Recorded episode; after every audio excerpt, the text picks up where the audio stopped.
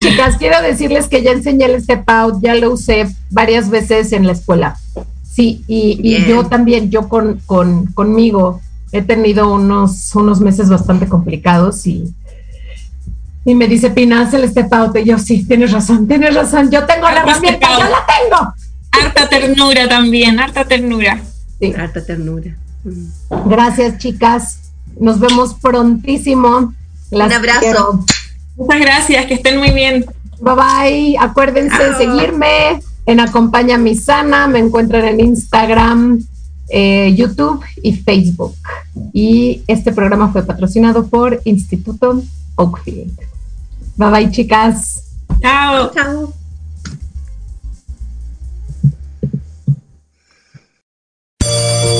El momento de despedirnos ha llegado. pero los esperamos la próxima semana en punto de las 7 pm. Recuerden seguirme en mis redes sociales para más contenido. Me encuentran en YouTube, Facebook e Instagram como Acompaña Mi Sana. El programa fue patrocinado por el Instituto Oakfield, la mejor opción para el desarrollo académico y emocional de tus hijos.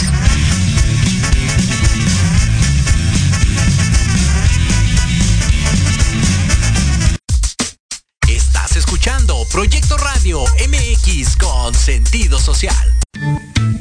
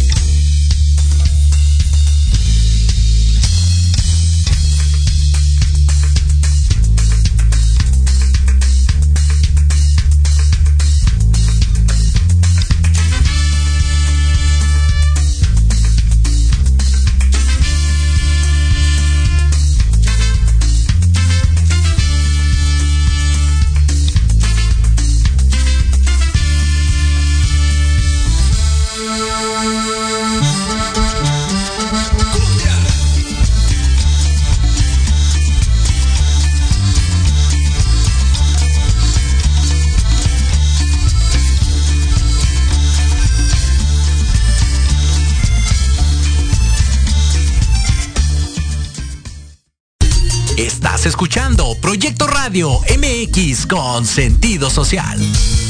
Las opiniones vertidas en este programa son exclusiva responsabilidad de quienes las emiten y no representan necesariamente el pensamiento ni la línea editorial de esta emisora.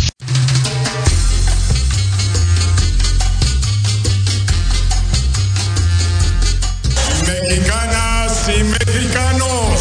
Esto es Metropolítica. Infraestructure, infraestructure, infraestructure. El análisis Cállate, chachalaca. que, Que nadie, nadie pidió. pidió. Ahora dale un beso, cabrón. Lo más relevante y divertido de la política nacional. Haiga sido como haiga sido. Te lo resumimos.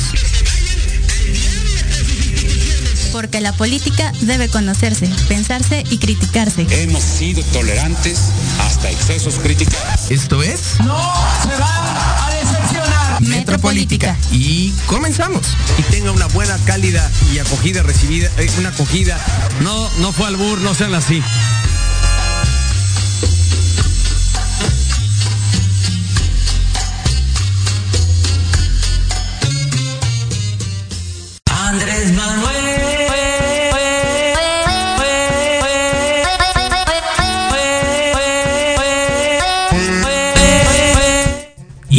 Comenzamos. Bienvenidos. Esto es Metropolítica, el programa que ya está harto de TV Azteca. eh, de que desde este desde esta cabina le enviamos por favor una petición a todo ese canal que por favor deje de despotricar contra la educación pública del país, ¿no? Eh, están quedando muy mal. Miren, si no conocen, no abran el hocico. Por favor, están quedando muy, muy mal. Eh, estamos muy felices de recibirlos como cada martes y saludarlos desde la base de la pirámide. Esta ocasión para hablar sobre dos temas muy importantes, los dos temas que han acaparado la atención política en estos últimos días. Eh, para comenzar, hablaremos sobre la participación de Andrés Manuel López Obrador en el Consejo de Seguridad de las Naciones Unidas. Eh, lo que dijo fue muy controversial, fue muy polémico, así que veremos si o qué relato en la realidad tiene este, este, este discurso del presidente de México. Y eh, queremos dedicar el resto del programa a la comparecencia que tuvo nuestro Sugar Daddy favorito de Metropolítica, a quien mandamos un beso hasta donde se encuentre, eh, Lorenzo Córdoba eh, ante la Cámara de Diputados. Es su, primera comparecencia ante la Cámara Baja de nuestro país. Lo que dijo, cómo reaccionaron los, diputados morenistas y del Partido del Trabajo. Y cómo se puso ahí en la cámara. Así que, bueno, para hablar sobre estos dos temas, me encuentro como siempre con mi hermana Churri Jimena Roche. ¿Cómo estás, corazón? Muy bien, corazón, pues igual harta de los mercenarios críticos de Ay, TV Azteca que le están dando con todo y lo peor es que hay gente que se lo cree. Na- y nadie los ve, güey. O sea, ya nadie los ve. O sea, ya son irrelevantes también. Pues quién sabe. ¿Crees? O sea, en realidad tal vez tú y yo no los veamos y gente que nos está viendo tampoco vea TV Azteca, pero pues por algo sigue siendo y se, se, se posiciona como un medio de comunicación importante del país. Y más a ese, en ese horario en donde fue la, la entrevista, que es cuando todos están desayunándose o preparándose para trabajar, creo que es muy lastimoso que quieran fracturar la credibilidad en las universidades públicas y que, como tú dices, opinen sin saber y no conozcan las estructuras de las mismas universidades que por algo son autónomas. Oye, y, digo, considerando rápidamente, considerando estos, eh, este despotricamiento de Andrés Manuel contra la UNAM y considerando también que pues Salinas Pliego es el em- de los empresarios favoritos del presidente, ¿crees que esto tendrá algo que ver? ¿Crees que sea un ataque conjunto contra la Pues mira, yo creo que el interés político detrás del ataque a las universidades está. Sí. Le dedicaron un segmento completo a, a esta entrevista con el rector de la UAM.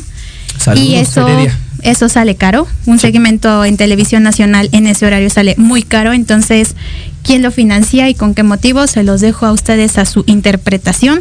Muy contenta de estar este martes, Mm. ya después de un merecido descanso que Sí. tuvimos de aquí. Espero que hayan pues descansado muy bien el puente pasado. Y mandándole saludo como siempre a mi mamá y a Uciel que también nos está viendo. Saludos, camarada. Vuelve cuando quieras. Eh, y bueno, Jimé, eh, comencemos entonces con esta participación de Andrés Manuel eh, ante el Consejo de Seguridad de las Naciones Unidas. Eh, ya se había, o ya había anunciado su participación. A pesar de que no le gusta, no le llama la atención ir a otras cumbres internacionales. Pues a este sí, a este evento sí iba a participar y dejó muy claro que pues el tema que iba a tratar, eh, de lo que se iba a enfocar, iba a ser como siempre la corrupción, ¿no? Y eso fue lo que hizo. Eh, lanzó una fuerte llamada de atención a la Organización de las Naciones Unidas eh, con, con comentarios muy acertados, muy, muy acertados. Pero bueno, antes de comenzar con esto, pues dime cómo, cómo viste este, este encuentro del presidente con la ONU. Pues creo que era necesario que se presentara eh, en esta ocasión. Creo que era necesario que no fuera su emisario Ebrar, sino que acudiera a él. Más allá del fanatismo y de las alabanzas que creen que debe merecer el presidente, creo que hubo palabras adecuadas y borrando cualquier vestigio de partido o del personaje de Andrés Manuel López Obrador. Como tú dices, hubo palabras acertadas, hubo críticas bastante fuertes a, a la ONU, que es bien cierto cómo la corrupción en la cumbre más alta que es para mantener la paz existe y seguirá seguramente existiendo porque los diplomáticos así, así les conviene. Sí. Y vayamos a la parte no agradable, que pues también es estas declaraciones que nada tienen como de sustento y que a los ojos del mundo podría parecer una barbaridad. Si lo viéramos con otros ojos, si lo viéramos desde, porque yo creo que le habló a cierto, a cierto sector, no era el discurso sí. para para los funcionarios y para los, los que acudieron a esta cumbre, sino el discurso fue más allá para las personas que realmente se sienten como él describió. Sí, eh, precisamente. Andrés Manuel dijo que eh, el mundo se encontraba experimentando la mayor desigualdad de la historia, eh, que como nunca antes la riqueza se encontraba concentrada eh, en muy pocas personas. A, obviamente, pues dijo los, los males que provoca la corrupción en esta desigualdad y, lo más importante, pues llamó a, a comenzar o a iniciar un plan mundial de fraternidad y bienestar. Eh, que si hubiera dejado un plan de fraternidad, hubiera estado perfecto. ¿El bienestar no te gusta? No me gusta porque es el tinte partidista que no me gusta sí, claro. del discurso de Andrés Manuel. Si le, si, si le estás hablando al mundo y a los sí. líderes mundiales, háblale fraternalmente, claro. no con palabras que seguramente un país de primer mundo no va a estar entendiendo el porqué del bienestar si su, si su gente vive con un, en un estado de bienestar. Eh, eh, y este plan consistía en una inversión de un billón de dólares anuales, eh, el 4%, eh, bueno, donde se pedía el 4% de los ingresos de las personas más ricas del mundo, el 4% de los ingresos de las mil corporaciones más grandes y el 0.2% del PIB de cada país integrante del G20. Eh, y volvemos a lo mismo, sí, tiene toda la razón, tiene absolutamente toda la razón. ¿Era este el foro eh, preciso para mencionar este tipo de cosas? Creo que no, porque pues es el, el Consejo de Seguridad de la ONU, se tratan temas más específicos. Eh, sin embargo, y esta es la verdadera crítica, ¿cómo puede decir Andrés Manuel o cómo puede llegar a, a proponer esto, a exclamar esto? En las condiciones en las que tiene al país en el que gobierna. Es decir, donde ni siquiera la corrupción en los niveles más bajos o, de los más bajos que podría ser los escándalos de sus hermanos. La, corrupción no se ataca, eh, eh, México ha creado más pobres, o sea, o han existido muchos más pobres durante en esta pandemia. Eh, entonces, ¿qué correlato en la realidad tienen estas palabras de Andrés Manuel en el mundo real, no ante la ONU o ante el Consejo de Seguridad, ante el mundo en general. A ver, ¿cómo alguien puede decir, cómo, cómo dicen esto? Este faro de la calle y. y pues soy muy mala candil, para los dichos. Candil de la calle. No me acuerdo cómo. El chiste es que, o sea, ¿cómo puedes tú llegar a propugnar ciertas cosas que en tu propia casa no estás haciendo. Y, y, ya nos acaban de decir que nos vayamos a un corte, Jime. Eh, vamos a ir al, al, al, corte y regresando, pues te doy la palabra, ¿de acuerdo? Sí, sí. Sí. Así que eh, con, regresaremos hablando todavía un poquito más sobre esta participación de AMLO a, eh, en la ONU y seguiremos con la... Con el novio de México. Con el novio de México. Así es que no es López Gatel, es eh, Lorenzo Córdoba Vianelo. Así que regresamos.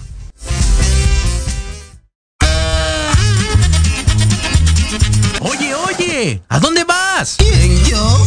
Vamos a un corte rapidísimo y regresamos. se va a poner interesante. Quédate en casa y escucha la programación de Proyecto Radio MX con sentido social. ¡Uh, la, la chulada!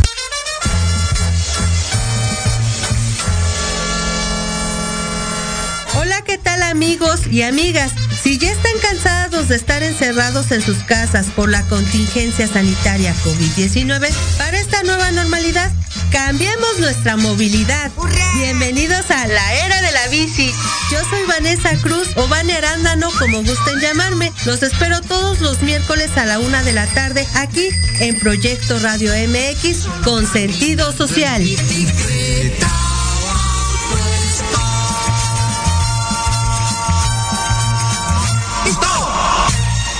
Impulso a la economía local, la ayuda social y el entusiasmo juvenil se juntan en un espacio donde la voz eres tú.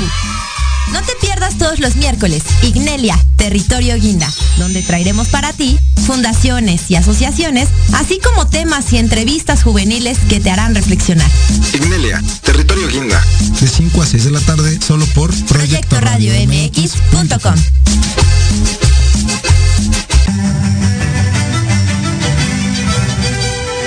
invito a escuchar todos los martes de 11 a 12 del día tu programa Historia en general. donde hablaremos de temas históricos novedosos y de gran interés de México y del mundo.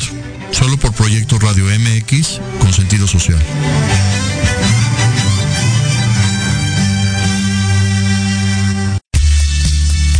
Te invitamos a escuchar Hablando de ti con Leo.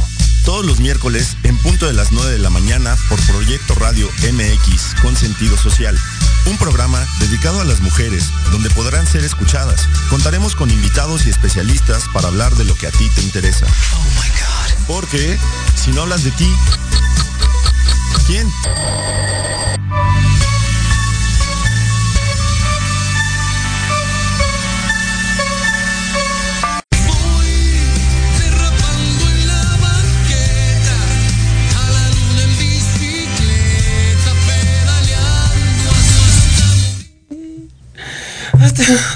¿Por qué me pones ahorita Arjona, Lupita? ¿Eh?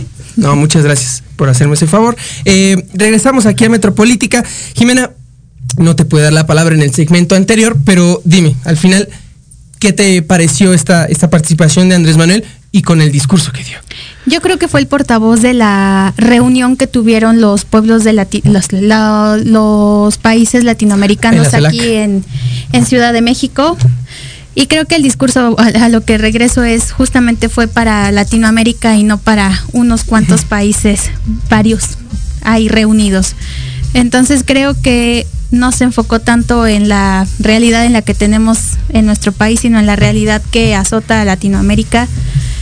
Y por eso puede que yo no esté tan en desacuerdo con lo que él dice viendo la, el contexto actual de, del país, porque fue el que dio el discurso, fue el tan esperado discurso que él dijo que iba a dar, que si bien eh, creo que pudo haberlo dado un poco más fuerte, con, con mayor potencia, ímpetu. creo que fue moderado, fue por ahí dicen Hmm. políticamente correcto. Eh, y obviamente, o sea, el buen juez por su casa empieza y la autocrítica que siempre se ha mencionado que le hace falta a Andrés Manuel, pues estuvo vigente. Obviamente se siente el salvador de el Mesías de, de México y más con estos aplaudidores que yo pongo en duda si realmente eran personas que decidieron por voluntad propia acudir o si en realidad fueron unos cuantos como siempre llaman. Pero bueno, eso eso solo es un comentario que, que sí me surgió, tanto aplauso, tanto beso, tanto abrazo y no balazo, pues sí, sí resulta cómico también. También resulta chistoso cómo la gente... no balazos. Exacto. Cómo la gente que cree en Andrés Manuel López Obrador aquí en México y más personas pues que la gente escucha, que la gente lee, pues se atreve a felicitarlo y todavía, como bien decíamos, a tener estos orgasmos de felicidad por las palabras de Andrés Manuel, porque pues en realidad solo aumentan el ego de un hombre que está haciendo lo que quiere. Veremos, digo, eh, aquí que quede bien claro otra vez, ¿no? Estamos de acuerdo con lo que dijo, inclusive pues, Jimena cree que debió haber debió haberlo hecho en un tono tal vez más fuerte, porque tiene razón, el, mundo se encuentra eh, sumergido en una desigualdad enorme. Eh, el capitalismo está demostrando cada vez más que no es eh, el mejor sistema. sin embargo, volvemos a lo mismo. Aquí en México creo que ni el ataque a la corrupción, ni el ataque al neoliberalismo, ni ninguna política que de verdad vaya encaminada a eh, disminuir la desigualdad, a desconcentrar la riqueza de las, de las pocas manos eh, que la tienen, pues creo que no se está viendo y creo que como bien lo dijiste, Jime, el buen juez por su casa empieza. Y además esta felicitación del secretario de la ONU al presidente, como te lo dije antes, era evidente que a él y a cualquier otra persona con la que habló y que habló y que dio un discurso, la felicitación va parejo, porque eso se llama ser políticamente correcto y diplomático. Entonces dejen de andar de mensos ahí compartiendo. ¿ya viste? Lo felicitaron. Pues qué bueno.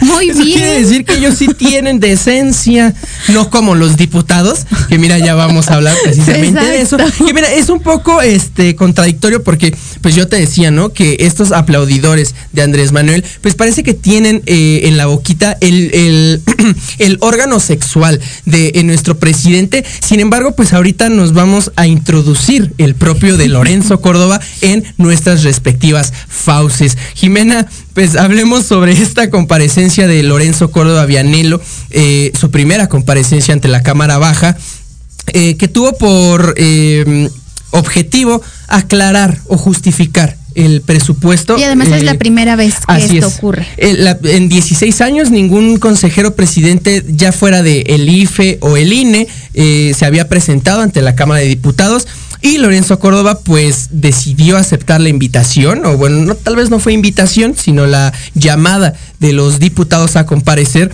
Y pues lo hizo ante la presencia de muchos diputados, tanto de Morena como del Partido del Trabajo, pues muy inconformes y muy enojados con, con, Lorenzo Córdoba, em, eh, lanzándole muchísimas... Eh, tropelías al consejero presidente sobre su padre, sobre su trayectoria, le recordaron ciertos desafortunados, muy desafortunados incidentes de, Lorenzo Córdoba. Y creo que al final podemos decir que fue el consejero presidente el que salió victorioso, ¿no? De esa, de esa afrenta. Pues mira, al menos el más educado y el más correcto en ese momento, creo que no perdió esta parte diplomática de acudir de tratar de saludar o así le estuvieran recordando a su progenitora. Y más allá de esto, en este caso. Eh, más allá de esto es es triste que nuestros representantes, porque se les olvida a las diputadas y diputados que son nuestros representantes, se comporten así en sus curules, porque no es correcto. Una cosa es defender las ideas y otra cosa es comportarse como en el circo, gritando, aplaudiendo, chiflando, con pancartas. Entonces creo que es muy desatinado cómo se comportaron, más allá de si están de acuerdo o no con lo que eh, dijo en su comparecencia, con lo que crean respecto al INE. Y más allá de esto, el de es un honor estar con Obrador, creo que ya harta de que a cada rato que pueden, y perdón por la expresión, pero le estén gritando como changos es demasiado. Con respeto para los changos. Con respeto para los changos, pero así es, uno empieza y los demás siguen. Sí. Entonces, de verdad es tristísimo que siendo ustedes nuestros representantes se comporten de esta forma, pero después pidan respeto para la oposición, siendo que se están comportando de igual manera. Y ante esto que mencionas, fue Lorenzo Córdoba el que al inicio de su comparecencia pues dijo que para él era un honor presentarse eh, ante la Cámara Baja y recordó que ellos son los representantes del pueblo, ellos son los representantes de la democracia eh, en un parlamento como el nuestro. Y creo que él sí demostró como ese, ese respeto, tal vez no tanto a ellos, sino a los que votaron por ellos. Y sino a la institución también ah, que representa la Cámara de Diputados. Em, ahora que dice sobre estas em, estas actitudes eh, irrespetuosas, pues creo que el, o de los mejores ejemplos fue el de el, diputado Oscar Cantón, el que no lo quiso saludar, y que eh, además de dejar con la manita estirada a ese precioso funcionario que es Lorenzo Córdoba, pues le lanzó las siguientes palabras. No me toques, ¿quién te crees igualado? Y ante lo que pues, Córdoba pues, se quedó como de, pues, bueno, ¿no? Está bien. Y le dio una palmadita en la espalda. Eh, creo que eso, como, como decían algunas personas, eso retrata muy bien a lo que parece ser esta legislatura de Morena, ¿no? Irrespetuosa, que no tiene cabida para las verdaderas instituciones. Digo, si bien el INE, claro que puede mejorar y claro que han habido errores y claro que Lorenzo Córdoba eh, no es la mejor persona eh, de, del, del, pinche mundo, pues creo que un poquito de respeto hasta la, hasta la institución que le, hacia la institución que le dio la victoria a su eh, amado líder, era un poquito esperada, ¿no? Sí, también creo que no es que te digan perro, sino la perra manera en la que te dicen las cosas. si el diputado no hubiera querido que lo tocaran, creo que de forma muy respetuosa se hubiera volteado y le hubiera dicho, por favor, no me toque. Estamos en pandemia, inclusive. No, así, ¿no? mira, o sea, y también ahí fue psicológicamente un juego de ver quién tenía el poder en ese momento. Evidentemente Lorenzo Córdoba quedó mejor porque se vio educado. Claro. Pero si lo cambiamos un poco y tal vez eso se lo hubiera hecho a una mujer o, a, o de otra forma, creo que también hay formas en las que uno puede saludar. Ahora el saludo es de puño, es de a samurái, de, de, de japonesito. Entonces creo que también esa parte de Lorenzo Córdoba de tratarse de ver muy recto repercutió también en que pues recibiera esas palabras del diputado. sí, eso sí, sí. Entonces creo que el respeto viene de ambas partes y él tocó a la persona. No, ya no vamos a decir al diputado, sino tocó a la persona y sí creo que, que ahí fue un desacierto porque él intentó pasar más allá de, de, de, de lo correcto. Sí. Entonces, pues, de todos modos, las declaraciones están. Le dijo igualado, que es bastante triste, es una expresión, a mí se me hace de las peores que puede haber porque implican muchas cuestiones psicológicas. Y pues ya tenemos también a Fernando Noroña. Fernández Noroña. Sí, sí, sí. Eh, digo, eh, nada que sorprenda. Obviamente, eh, Gerardo Fernández Noroña siempre se ha caracterizado por ese tipo de eh, expresiones y esa manera de actuar que, digo, responde a una postura política, me parece, a una, a una facción política. Eh, sin embargo, pues tan solo fue, fue quien al final de su, de su de, de, que tomó la palabra, pues dijo algo así como de eh, que qué mala onda que, que, no pudiera llenar los zapatos de alguien como Arnaldo Córdoba, ¿no? Como el padre de, del consejero presidente. Y, y, fíjate, la respuesta de, de, de Lorenzo fue, para mí fue magistral porque les dijo, no sé si ustedes han podido hablar con mi padre, tal vez con alguna ouija o alguna manera eh, transespiritual, pero pues si lo han hecho, porque parece que sí, pues nada más díganle que en estos momentos México necesita a alguien de izquierda formada como, como él. ¿Qué le, qué, les, ¿Qué le pudieron haber respondido a Lorenzo Córdoba estos disque izquierdistas que de izquierdistas no tienen nada? Ante esta respuesta, ante una comparación como con, con, alguien como don Arnaldo Córdoba, que miren, este, esto va a sonar muy mamón, muy, muy teto si quieren, pero quienes tengan la oportunidad de leer algún texto de, de, del señor Arnaldo Córdoba, creo que se van a dar cuenta de, de, la altura que tiene ese, o que tuvo ese señor, ya fallecido, eh, a la altura que tienen muchos de nuestros diputados, ¿no? Ahí se ve, se ve, se ve una muy clara diferencia. Y bien, si, si bien la, la participación de, de, Lorenzo fue para justificar el presupuesto solicitado por el INE, eh, me parece que eh, antes de entrar en este tema, Gine, Jime, creo que es muy importante también mencionar el Gine. Gine. Gine. Eh, es que viene de mujer. Y de. Entonces, te dije mujer. Ajá, mujer. Mujer. Mujer. Este, gineicos. Creo que es importante también mencionar pues estos eh, de estas descalificaciones que le, lanzaron a, Lorenzo Córdoba sobre su sueldo. No, eh, ya, ya bájate el sueldo, eh, como decían, INE rico, pueblo pobre. ¿A ti qué te parecieron estos, estos insultos? Porque en Twitter se lanzaron con todo también, obviamente diciendo que como este, como el, consejero presidente puede ganar más que el presidente de la República, que es anticonstitucional. ¿Qué, te parecían bueno, anticonstitucional no es porque en la constitución política no viene que debes ganar menos que el presidente sí se me hace una cantidad estratosférica el que él gane, ya sea porque por ahí dijeron que 300 mil, más de 300 mil, otros que, mil. o sea, vamos a dejarlo en 250 para, irnos a una media. que gane 250 mil al mes. Sí, yo estoy de acuerdo que el INE hace un trabajo 24/7 porque está defendiendo justamente la democracia que los partidos pseudoizquierdistas no hacen.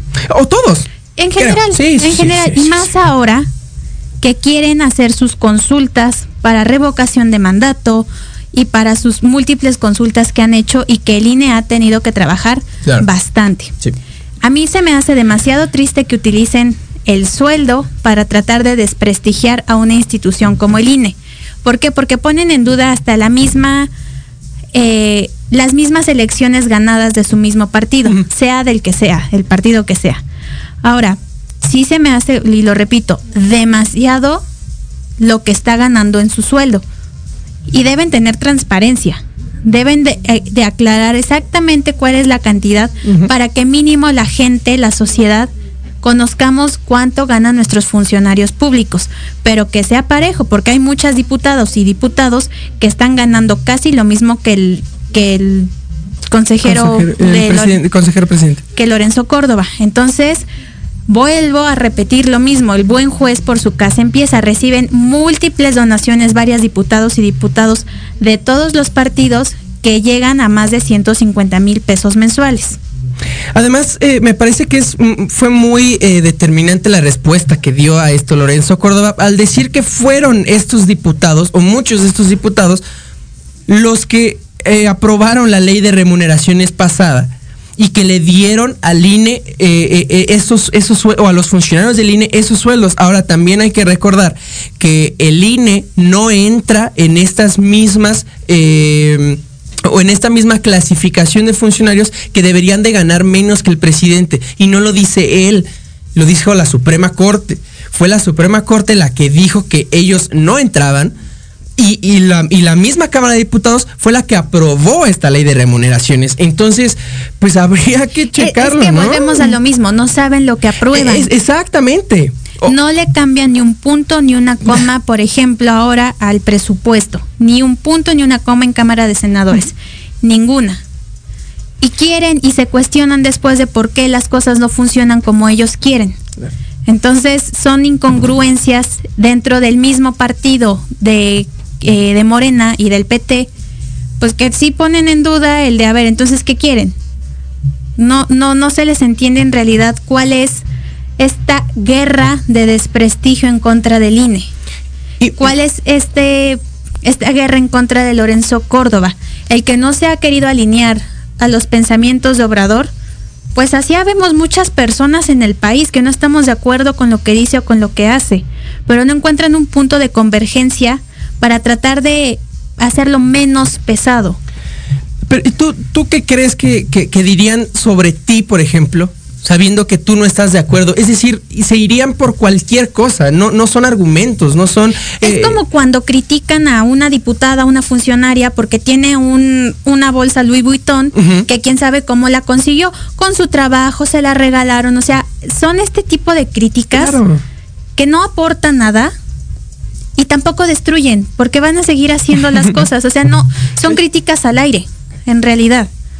Y hablando ya sobre eh, este presupuesto solicitado por el INE, eh, Lorenzo Córdoba pues dijo que los eh, casi 25 mil millones de pesos que, buscaban esperar para el siguiente año, una muy buena parte de este dinero pues se iba como es natural en nuestro sistema político electoral pues destinado a los partidos políticos, ¿no? A lo, que le corresponde eh, a cada partido y que está establecido eh, también de manera constitucional eh, por un sistema que pues ya tiene varios años y que si ahorita no les parece a esta legislatura, pues bueno, pudieron, pudo haberla cambiado en cualquier momento, ¿no?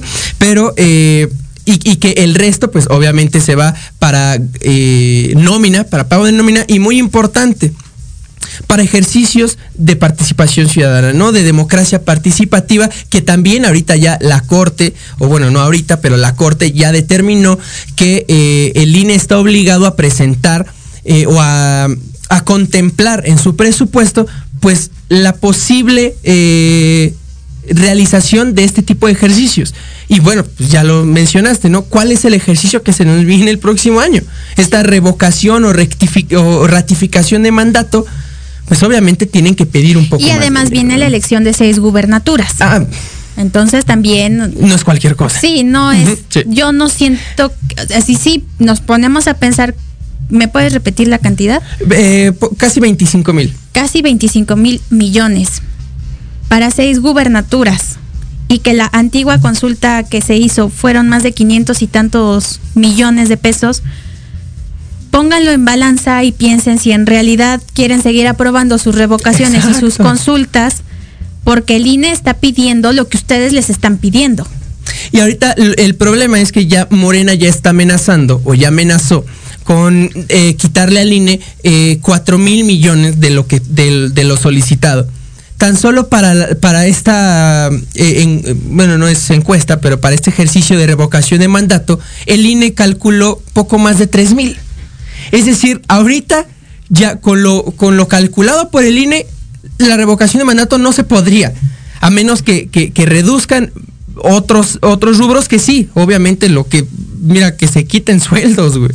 O sea, porque la neta, mire, eh, yo también había tenido una, una pequeña, ahí, eh, un pequeño encuentro con, con, una, con una amiga en Twitter sobre su, eh, sobre el sueldo de, de Lorenzo Córdoba y, al final pues dijimos, mira, serán 200 o 250 mil o 170 mil.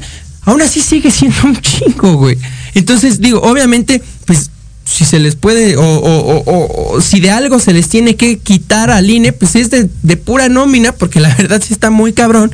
Pero tan solo para el ejercicio que Morena quiere hacer ya le quitaron el presupuesto que el INE había contemplado, ¿no? Eso, ese recorte de 4 mil a un ejercicio que contemplaba poco más de 3 mil.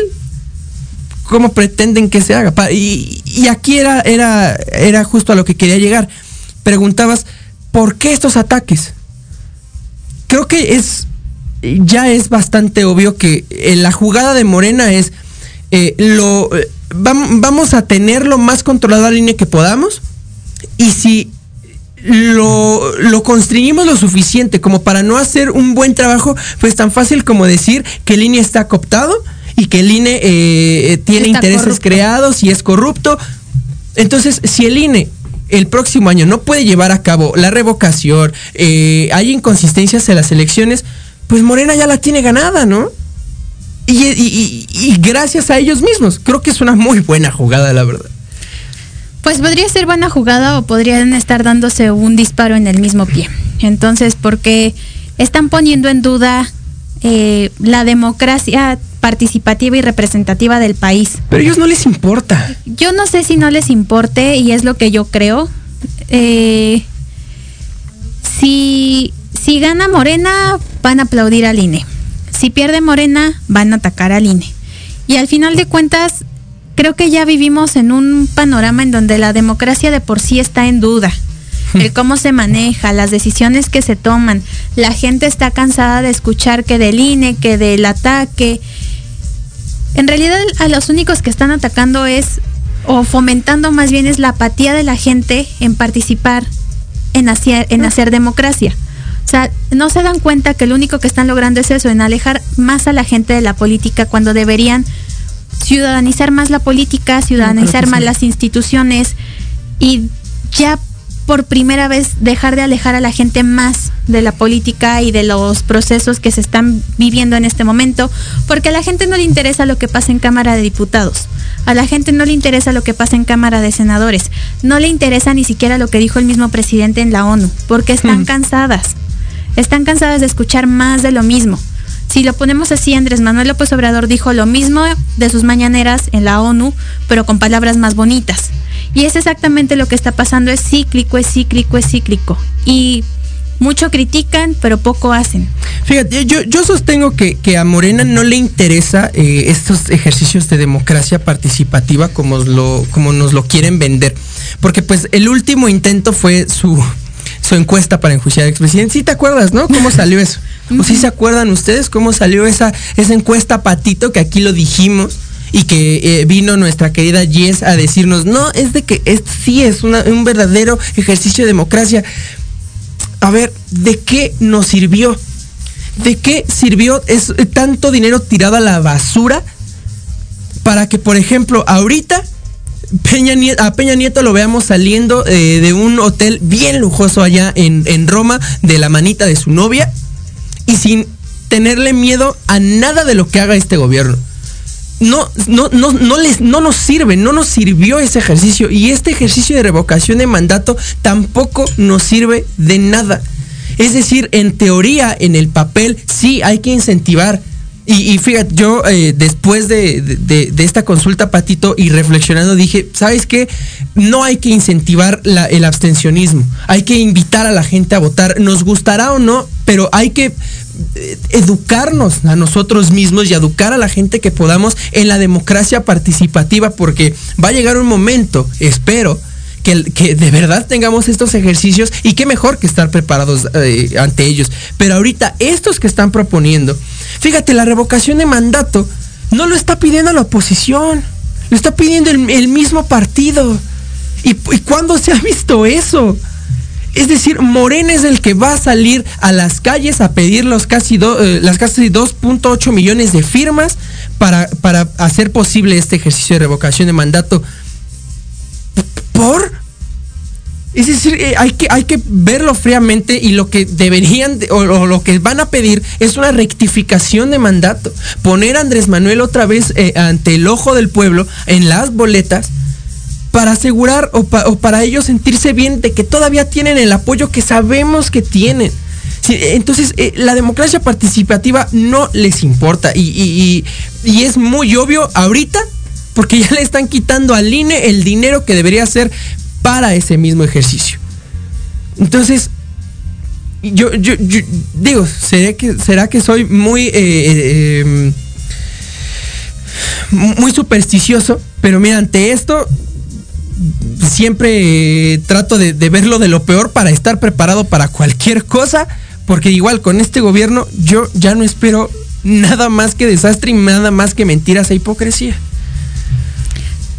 Yo creo que la participación, la democracia participativa es muy importante. Tenemos ejemplos, por ejemplo, en Alemania, que les gusta mucho comparar, pero también tenemos ejemplos como Chile, en donde la participación de la ciudadanía en la toma de decisiones es muy importante. Si bien es triste cómo están manejando ahorita la democracia participativa, creo que son ejercicios para que a nosotros nos enseñen que sí pesa nuestra voz, que sí pesan nuestras decisiones, más allá de los eh, tintes oscuros que tenga eh, el partido Morena o el presidente. Eh, creo que debemos involucrarnos en la democracia porque si no nos siguen dando a tole con el dedo, porque si no, ¿con qué palabras vamos a reclamar algo Claro. que en lo que nosotros ni siquiera estamos participando? Puede que nos dé flojera, sí. Es un derecho, sí, pero también es una obligación. Entonces, sí, más allá de, de todo esto que estén desprestigiando al INE o más allá de que Andrés Manuel quiera rectificar su mandato, este rectificación de mandato hay que tenerlo en cuenta, no es únicamente para Andrés Manuel López Obrador, es para los futuros presidentes que vayan a estar en nuestro país. Entonces, yo sinceramente no creo que vaya a juntar las firmas, espero que no las junten. Más allá por, por el motivo oscuro que hay detrás de, de, de este, de esta revocación de mandato. Ahora, si llega a suceder, que yo creo que es lo que viene, que es justamente el que yo decía la semana pasada en un programa que tuvimos, el semáforo les encanta ahora a este gobierno. Y esta revocación de mandato van a ver en qué zonas hay mayor participación, menor participación, hacia dónde se está inclinando la balanza y es un excelente medidor para ver cómo se está posicionando Morena para 2024, cómo se está posicionando la misma oposición para el 2024. Entonces, creo que es un instrumento muy noble que están utilizando justamente con fines partidistas, con fines electorales, y por eso como sociedad debemos participar en ellos si es que se llega a hacer esta revocación de mandato. Porque también nosotros ahí, ahí se va a demostrar qué tanto estamos participando, con cuánta fuerza podemos reclamar también. Y creo que es un instrumento que tanto les va a funcionar para ellos, pero también nos puede funcionar muchísimo a nosotros como sociedad. Yo, yo, honestamente yo veo muy probable que, Morena logre juntar las firmas. Ahorita me parece eh, curioso que no se hayan puesto ya las pilas. Es que se están esperando. Se, están esperando. O sea, para empezar, todavía no se aprueba, por ejemplo, el tema de reforma energética.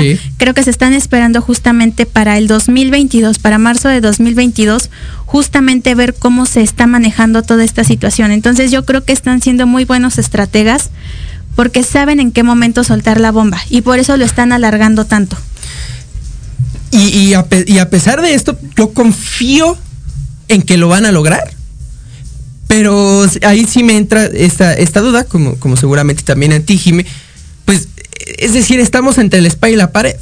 Porque decimos, ah, no, sí, hay que, hay que votar, hay que participar, hay que incentivar la participación. Pero cuando te encuentras con este tipo de cosas, pues, es, es es difícil agarrar un lado porque eh, podríamos estar de acuerdo en que la participación, en que la democracia participativa es eh, lo que hace de una civilización un poco más avanzada.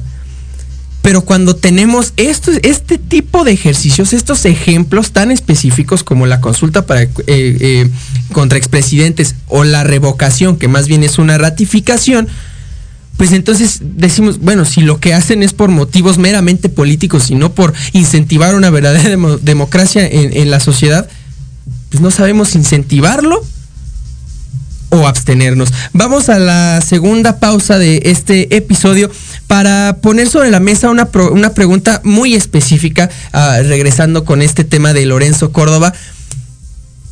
Se las guardo para el ratito. Y saludos a Ale Alcántara que nos ah, está saludos Ale. Saludos a todos. Gracias. Regresamos.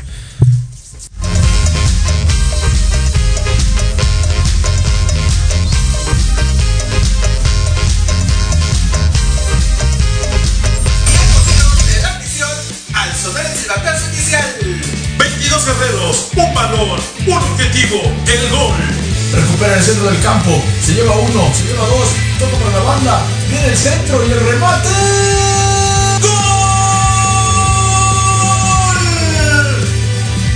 Rematando las ideas y datos precisos, Diego Montes.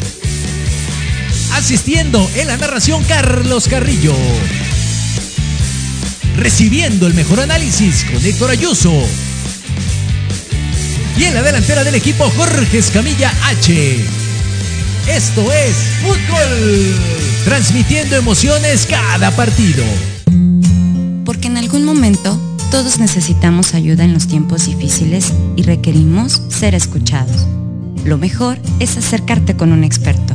Contacta a la psicoterapeuta y consteladora familiar Nat Lazan, especialista en apoyo psicológico y tanatológico comunícate al teléfono y WhatsApp 56 1883 3040 y agenda tu consulta.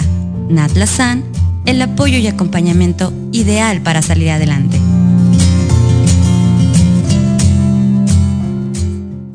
¿Harto del estrés diario? ¿Te sientes tenso, nervioso o ansioso? Entonces, Dharma by Verónica Samperio es para ti. Te ofrecemos tratamientos faciales, oxigenación con ozono, tratamientos corporales como linfoescultura o moldeado corporal, drenaje linfático, masajes relajantes o descontracturantes, ozonoterapia, desintoxicación iónica y mucho más. Solo en Dharma, by Verónica Samperio. Informes y citas al teléfono 55 36 68 43 33 o en Facebook arroba Dharma by Verónica Samperio.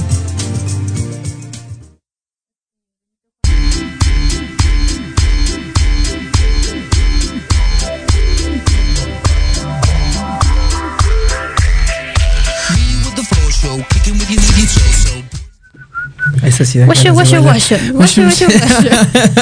Si usted, como Jimena, no sabe inglés, acérquese con mi mamá. Ella da clases muy, muy es divertidas. Que ni siquiera para- entiendo en qué idioma cantan, o sea, me encanta la canción, pero ni siquiera, uno no sé ¿Y cómo se llama, yo solo sé que dice, aguasho, guasho, guasho. Estoy buscándola en YouTube. ¿Cómo se llama la canción de aguasho, guasho, guasho? sexy cantando.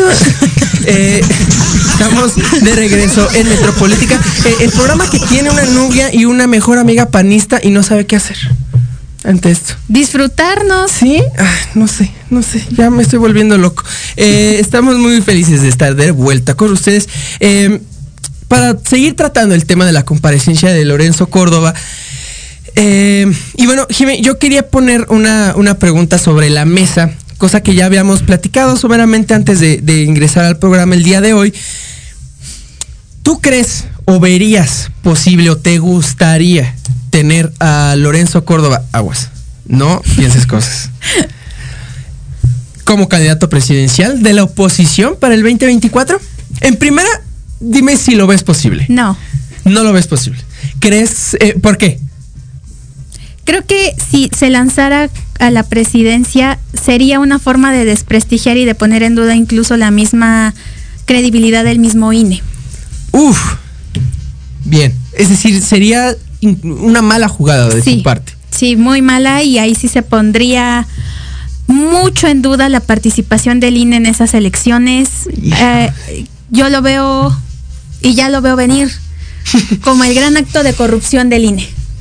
Sí, y el, y el mayor ataque al INE de la historia. Digo, no tenemos tanto tiempo con este instituto, Pero, hablemos del Sí, IFE sí, y sí. del INE.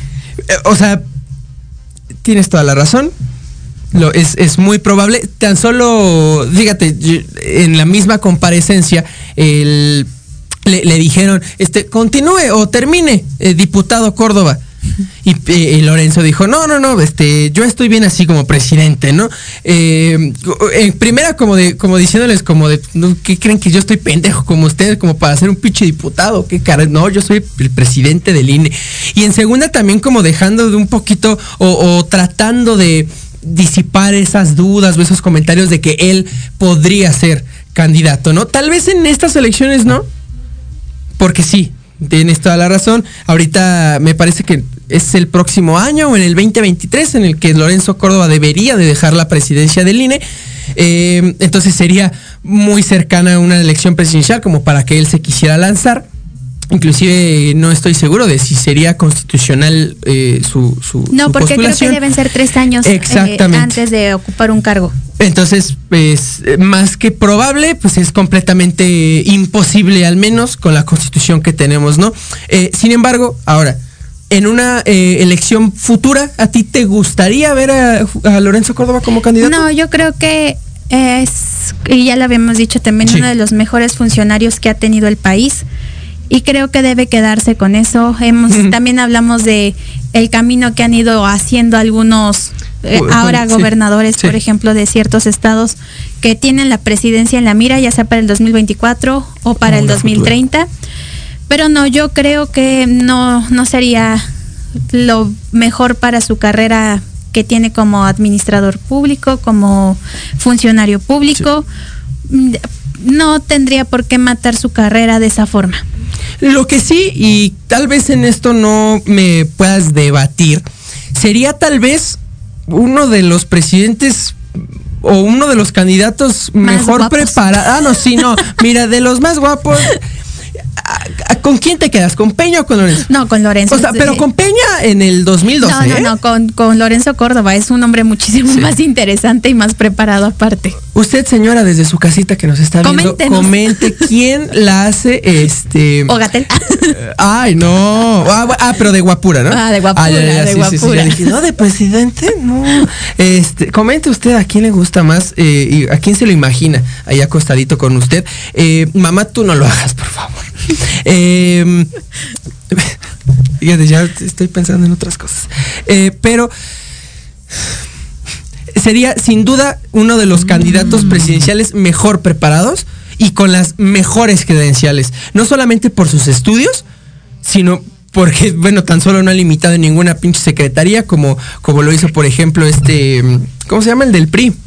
Eh, Meade, Ah. que pues, pa- por su paso en, en desarrollo social pues fue una barbaridad. Eh, sin embargo, pues Lorenzo... Y sin embargo, Mid era el mejor preparado de las elecciones pasadas. Exactamente, a eso me refiero, no solamente preparado en cuanto a estudios, sino preparado en cuanto a lo que desde mi perspectiva debería ser un candidato no solo para la presidencia, sino un candidato para cualquier cargo, para cualquier puesto de elección popular. Una trayectoria de administrador, de funcionario y un verdad, un compromiso probado de servicio al pueblo. No sé, Alan, porque él conoce sus instituciones y en lo que ha trabajado, Sí. pero en realidad yo creo que Lorenzo Córdoba tiene el talón de Aquiles que es que no conoce el territorio, que no conoce a la gente, que no conoce las necesidades de cada territorio del, del país.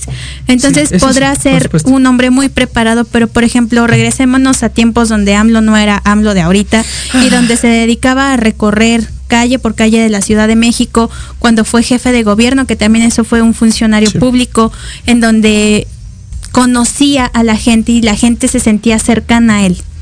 Lorenzo Córdoba no tiene eso. Podrá estar muy bien preparado, que muchas veces es lo que la gente confunde con tener, y no lo digo por ti, sino en tener un representante bien preparado, pero ¿de qué le sirve esa preparación si no tiene la cercanía con la gente? Siempre debe haber, eh, lo que yo digo, este punto medio en Claro. donde sí el populismo, pero sí también el administrador público o el funcionario público puedan unir esas dos grandes habilidades que a muchas personas le faltan. Es lo que tiene, por ejemplo, Ebrard. Puede Claro. estar haciendo una gestión impresionante a nivel internacional, pero la gente no se siente cercana a él. ¿Qué es lo que está haciendo Sheinbaum ahorita? Ya la mandaron a Baja California, ya recorrió Ciudad de México. Estuvo en Morelos, me Estuvo parece. en Morelos, estuvo en Guerrero. Sí. Entonces, ¿de qué le sirve ser un excelente administrador público, traer políticas Claro. públicas muy buenas si no tienen esa cercanía con la gente? La, la diferencia entre estas dos características, Jime, es que eh, el acercamiento con la gente en un tour de un año o de dos años puede, tal vez que no lo tengas, obviamente como lo tiene Andrés Manuel, lo que tiene Andrés Manuel, creo que Sí, eh, eh, de verdad, imposible eso es un compararlo. trabajo de territorio muy bien preparado. Mis respetos. Eso tal vez en uno o dos años de tour por el país puede que te acerques un poco.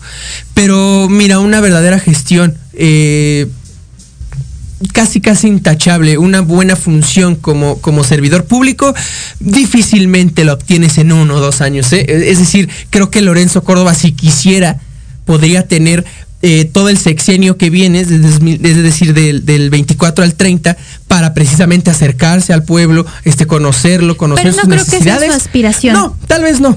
Tal vez no, creo yo tampoco que lo ese veo sea así. el, el camino que él quiera. Pero podría hacerlo y sería, eh, con mayor razón, un buen candidato, creo yo. Yo no sé, yo me abstengo, porque en realidad eh, todo esto se maneja de forma muy diferente dentro de ya conociendo el territorio. Y, y- y también sería cosa de ver en qué partido, ¿no?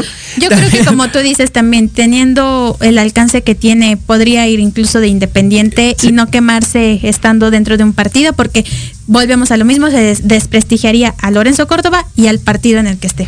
Jimena, ¿cómo te gustaría eh, concluir este episodio? Pues que estuvo muy interesante. Sí, Eh, mucho, mu- mucho debate. mucho debate, mucha plática, mucho wiri wiri. Yo lo mismo que les digo. Wiri, wiri, güey. Ay, ya, es la edad. Y pues eso, o sea que que no se aburran de la política de México, sino creo que cada uno de nosotros podemos hacer política de forma muy diferente. La política no son los partidos políticos, la política no es únicamente el INE. Conozcan sus calles, conozcan a sus vecinos, acérquense, identifiquen. Creo que ahora, por ejemplo, en Ciudad de México es mucho más fácil que nos escuchen a las vecinas y a los vecinos.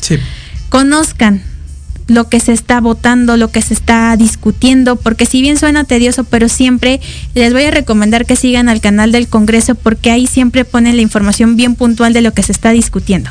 Y por supuesto sigan también a Sin Reservas MX, que está de regreso. Con que con todo. muchas cosas muy interesantes ahí en Facebook. Eh, Jimena, me gusta cómo terminas estos episodios. Siempre, eh, no importa de lo que estemos hablando, siempre llegamos a un punto de acuerdo. Eh, Estoy de acuerdo contigo, por supuesto. Eh, no se aburran de la política, ¿no? Y menos de la nuestra. La nuestra es tan divertida, fíjense, tan divertida nada más escuchar a las pendejadas de nuestro presidente. Teniendo a Triana contra Noroña Ay, también, sí. esto es- fue una joya. Es- es- no se aburran y, y no solamente no se aburran, adéntrense, inmiscúyanse, porque es el país de todas y de todos. Jime, muchas gracias. Gracias, Churri. Y gracias a ustedes por vernos, por escucharnos. Me gustan estos aplausos al final. Eh, nos seguiremos escuchando la siguiente semana. Gracias también a ti, Lupita. Gracias. Así que muchas gracias. Esto fue Metropolítica. Hasta luego.